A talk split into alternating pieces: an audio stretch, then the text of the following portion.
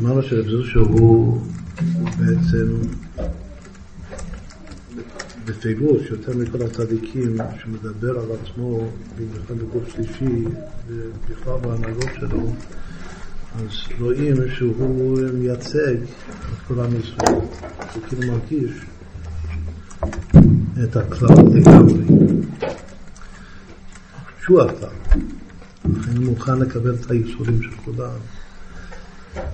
זה היה בראש שנה שהוא, שהוא אמר משבלה. ביום כיפור שהוא אמר גם כן לפני התיבה, שהוא עבר לפני התיבה ואמר לפני כל מקרה שאנו מתירים להתפלל עם העבריינים, אז תמיד היה פונה לעצמו ואומר, האם יש עבריין יותר גדול ממנו? כתוב שצריך להרים בניין, זה כזה וורד של אלתר רבי, שצריך, לה, נקרא למשל הלב, המנוף. שצריך להרים בניין, צריך להרים אותו דק, צריך לתפוס אותו מלמטה, שאם אתה לא תופס אותו מהיסוד מלמטה, אז אתה תשבור אותו באמצע. לכן כאשר צריך להרים את עם ישראל, גם כן צריך להרים אותו, לתפוס אותו מלמטה, מהכי נמוך שבו. לכן אותו צדיק שהוא מסוגל להרים את הכלל, הוא צריך להיות העבריין בעיני עצמו, העבריין הכי גדול שיש בעם ישראל. ואז הוא מסוגל לתפוס את כל העם מלמטה ולהרים אותו למטה.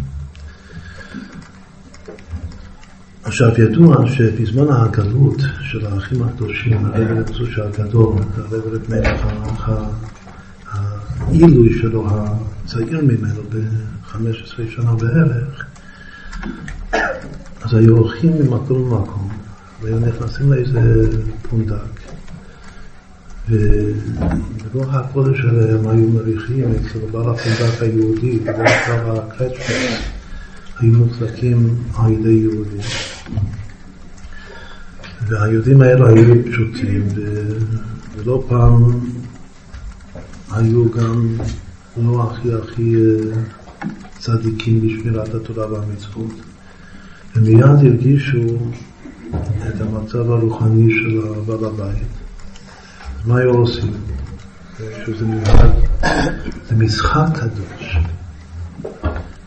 בפרשת שבוע, יש גם כן שני אחים שמשחקים משחק, בפרשיות של אה, תחילת השורפים. זה משה ואהרון, המשחק, כל פעם באים לפרעה ואומרים שלח את מפי אתוני, רק תיתן לנו לצאת למדבר כמה ימים ומיד חוזרים, שזה שקר. כל הזמן פרעה מסרב, הקדוש ברוך אמר שהוא יחזק לי פה ויחזק את ליבו. פרעה נעשה כבד לב פרעה, שהלב שלו נעשה כמו כבד. חזור אומר. אחר כך השם, בגלל שהוא רשע כמו שרשע כותב, בגלל שהוא קצת רשע, אז השם גומר עליו הדתיים ומחזק את הלב. אבל זה הכל משחק. אז למה לא יאמרו את האמת? שרוצים לצאת מכאן. זה צמיתות. כל הזמן משחקים, זה, זה קצת פלא, לא יודע כמה חושבים על זה, זה פלא של משה ואהרון, בעצם זה משחקים פה משחק, כל הזמן פרעה. עכשיו פרעה הוא גוי פיקח, והוא מרגיש שזה משחק, לכן גם לא נותן להם. רק אל תרחיקו, הוא כאילו משתתף במשחק. הוא אומר להם באיזה שלב אחד, שטוב, אני אתן לכם, אבל לא, לא להרחיק יותר מדי. נלחץ. צריכים כל הזמן אומר, טוב, אני נותן לכם, תעשה, תעשה, תעשו את זה כאן, בתוך העיר. למשל, מה, יכולים לעשות כאן בתוך העיר? הרי יסכלונו, אנחנו נזבח את התועבה שלהם. אז כל הזמן זה איזה משחק. זה, זה בכלל פלא, מה, מה זה? משה אמת. את האנשים הכי אמיתיים יודעים לשחק משחקים. מי הכי האמת? יעקב, תיתן את יעקב.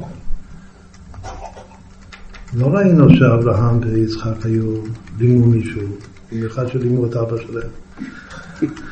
רק, רק דווקא יעקב, שהוא איש אמת, שהוא התורה, זה התורה, מקור של התורה. אז קודם כל, כמובן, היה לו במאית, אמא שלו. רבקה, אבל הוא עבר את הקורס בצ'יק, את הקורס משחק, והוא הצליח מאוד מאוד. אחר כך שבא לבן, הוא אומר שהכי לבן, מה זה הכי לבן? שאני אח שלו ברמאות, אני רוצה ברמאות, וגם אני יודע עוד יותר טוב אני יכול לשחק את המשחק שלו יותר טוב ממנו. בסוף הוא, בהתחלה הוא נכשל, שהוא לימד אותו, בסוף הוא גנב את ליבו. יהודי גם יודע איך להתנקם תמיד בסוף. בכל אופן, מי בא אחרי יעקב, שהוא עמוד האמצעית, העמוד האמצעי שזה האמת, של רבנו, והוא עוד יותר פנימי מיעקב, משה מלדיו, יעקב מלדיו. והנה, הוא, הוא מומחה, הוא שחקן מעולה. בשיתוף פעולה שלה. זה רק לומר שגם הנה יש לנו עוד, עוד מהדורה. יש שני אחים, הרב רב זושה הרב מלך, שיודעים לשחק מעולה.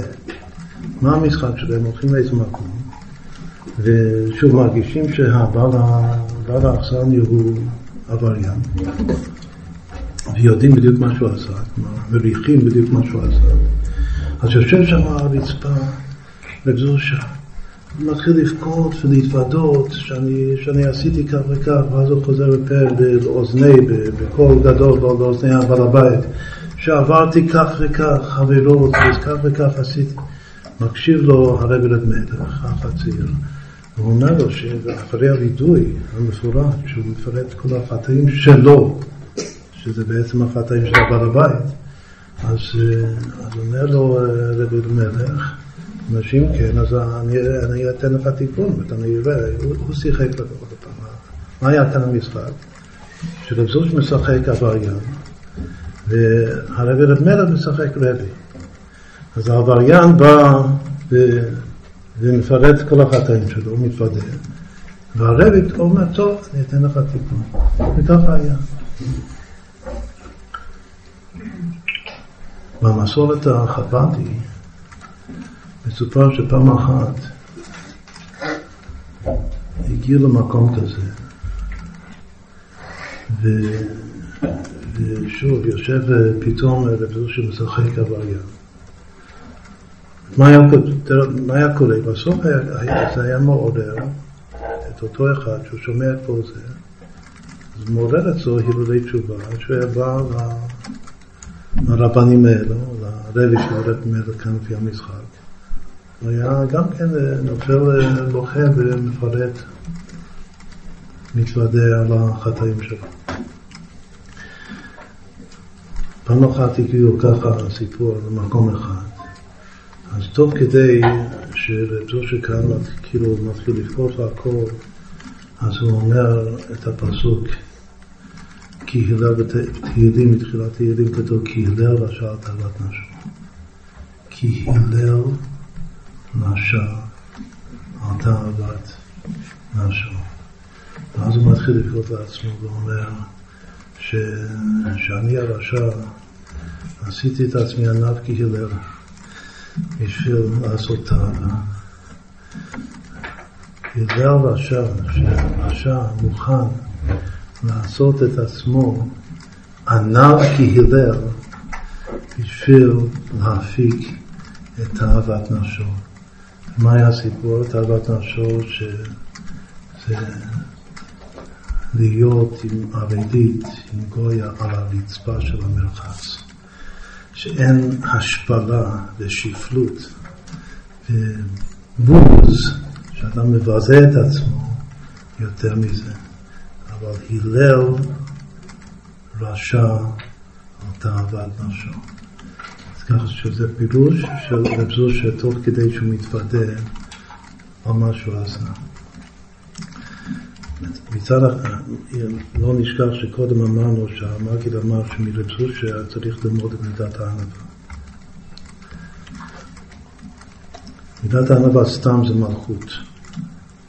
הוא אמר שמנדל לקבל עצה זה בינה, מהמעריל ללמוד ולדבוק במידות הטובות שלו זה אהבה של שם השם, ומרב זושה לקבל את הענבה שלו, זה היטתה, זה הפשט שם, בדברי המגיד, הבן שלו. בכל אופן, כאן הוא אומר שבשביל לעשות עבירה, יש לפעמים שאדם מוכן להשפיל את עצמו, שפלות של קליפה, לגמרי, רק בשביל התיאבון של היצר שלו. עכשיו, שוב, אז מה הסיפור הזה אומר? הסיפור הזה אומר שבסוף, אחרי שהוא אמר את הדברים האלה בהתעוררות המתאימה, אז אותו אחד שמע, וזה בדיוק מה שהוא עשה, אותו אחד. הוא, הוא חזר בתשובה. יש סיפור, זה סיפור, זה סיפור דרך, דרך המקורות של חב"ד. סיפור שמפורסם בעולם, ש, שפעם אחת לוי זוורדישוב היה באיזה מקום, לא היה לו תפילין משום לבש ככה פרטי. אז כמנהג של אותם ימים הלך להקדש לרכוש אה, תפילין מנפטרים. הוא שם עין איזה תפילין והוא היה מוכן לשלם על זה הון תועפות. אחרי שחקרו למה, אז הוא סיפר את הסיפור הזה שהתפילין האלה היה כזה מעשה לפני כך וכך שנים. שהאחים הקדושים היו אצל מישהו, וזו שיושב על הרצפה, והוא בוכה שאני יהודי בן 80 שנה ואף פעם בחיים לא הנחתי שלי. הוא בוכה שקרקבת, ולא אנא תפילין שלו, כתבת שהוא אף פעם בחיים לא הניח תפילין, בן 80 שנה, יהודי. אז בוכה בוכה, שומע בעל הבית, והוא חושב לעצמו שמהבר מצווה לא בדקתי אף פעם את התפילין שלו. הוא מניח תפילין. כאילו. הוא לא בדק אותם, בן 80 שנה, הוא נקע בדיוק בגיל שלו, של הבעל הבית. ומהבר מצווה, שהוא קיבל תפילין בבר מצווה, לא בדק אותם אף פעם.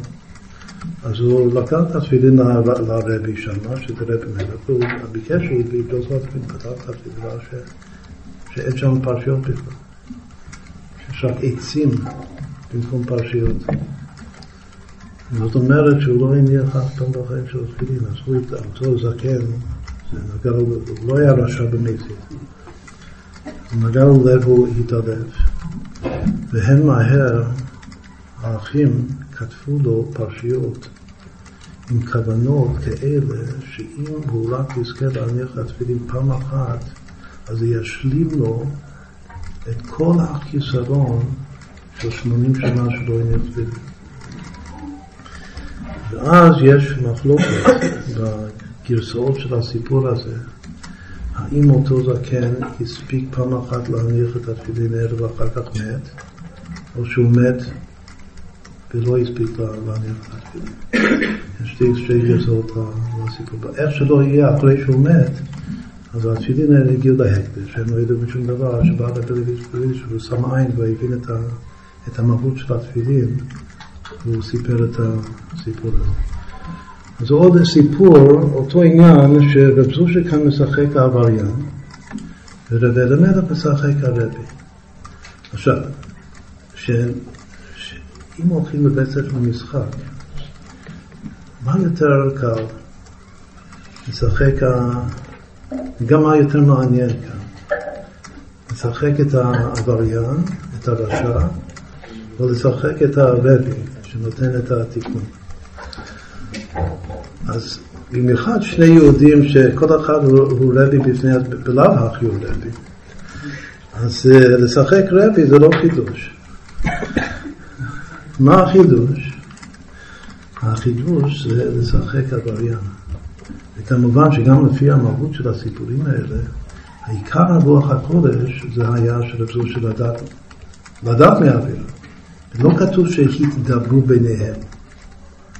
שקודם ישבו שם שני, שני האחים ואמרו שהנה אנחנו מרגישים שהבעל הבית הזה הוא לא הניח תפילין אף פעם בחיים. לפי המהות של הסיפור, מי שהריח את זה זה רב זושה, ולכן הוא שיחק את זה. אחר כך, יחסית, זה לא סיפור, זה, הסיפור של רבי מלך זה לא סיפור שהוא בא ונותן לו תיקון. מוכיח אותו ונותן לו תיקון. איך רב זושה יכול, איזה חוש יש לו? מרגיש את האווילות שלו. אז הוא הדבר שם, זה המלכות שלו. זה הזיקה וההתקשרות וההזדהות שלו עם כלל ישראל, הכלל וכל יהודי ויהודי באשר הוא יהודי, כל אשר בשם ישראל יבונה, להרגיש אותו כנפשו ממש, שזה, עוד פעם, המשחק זה מאוד אמיתי אצלו. אפילו האריזה, כתוב בכתבי האריזה, למה האריזה, רב חיים ויטל כותב, למה היה מתוודה ביום כיפור את כל הווידוי? למה הוא אומר את כל הווידוי? בגלל שהוא, יש, שם הוא כותב שזה התקלדות. שכל יהודי צריך לומר את כל הווידוי, כל הדברים ביום כיפור, בגלל שיש התקלדות בין אנשים. בעומק זה אותו הדבר, אבל אפשר להבין את זה לא כל כך עמוק, שמצד ההתקלדות אז אני אומר גם את כל הווידוי, וכאן זה מאה אחוז. ושוב, כמו שאמרנו קודם, זו היכולת של הצדיק להרים את הבניין, להרים את עם ישראל דווקא מלמטה. בגלל שאסור לוותר על שום יהודי, לא יידח ממנו יידח. זה עיקר העבודה של הצדיקים. מצד אחד, הסיפורים האלה משקפים את אהבת ישראל העצומה שלו. שהוא אוהב כל יהודי, אבל היכולת להיות אותו יהודי לגמרי זה, זה מלכות.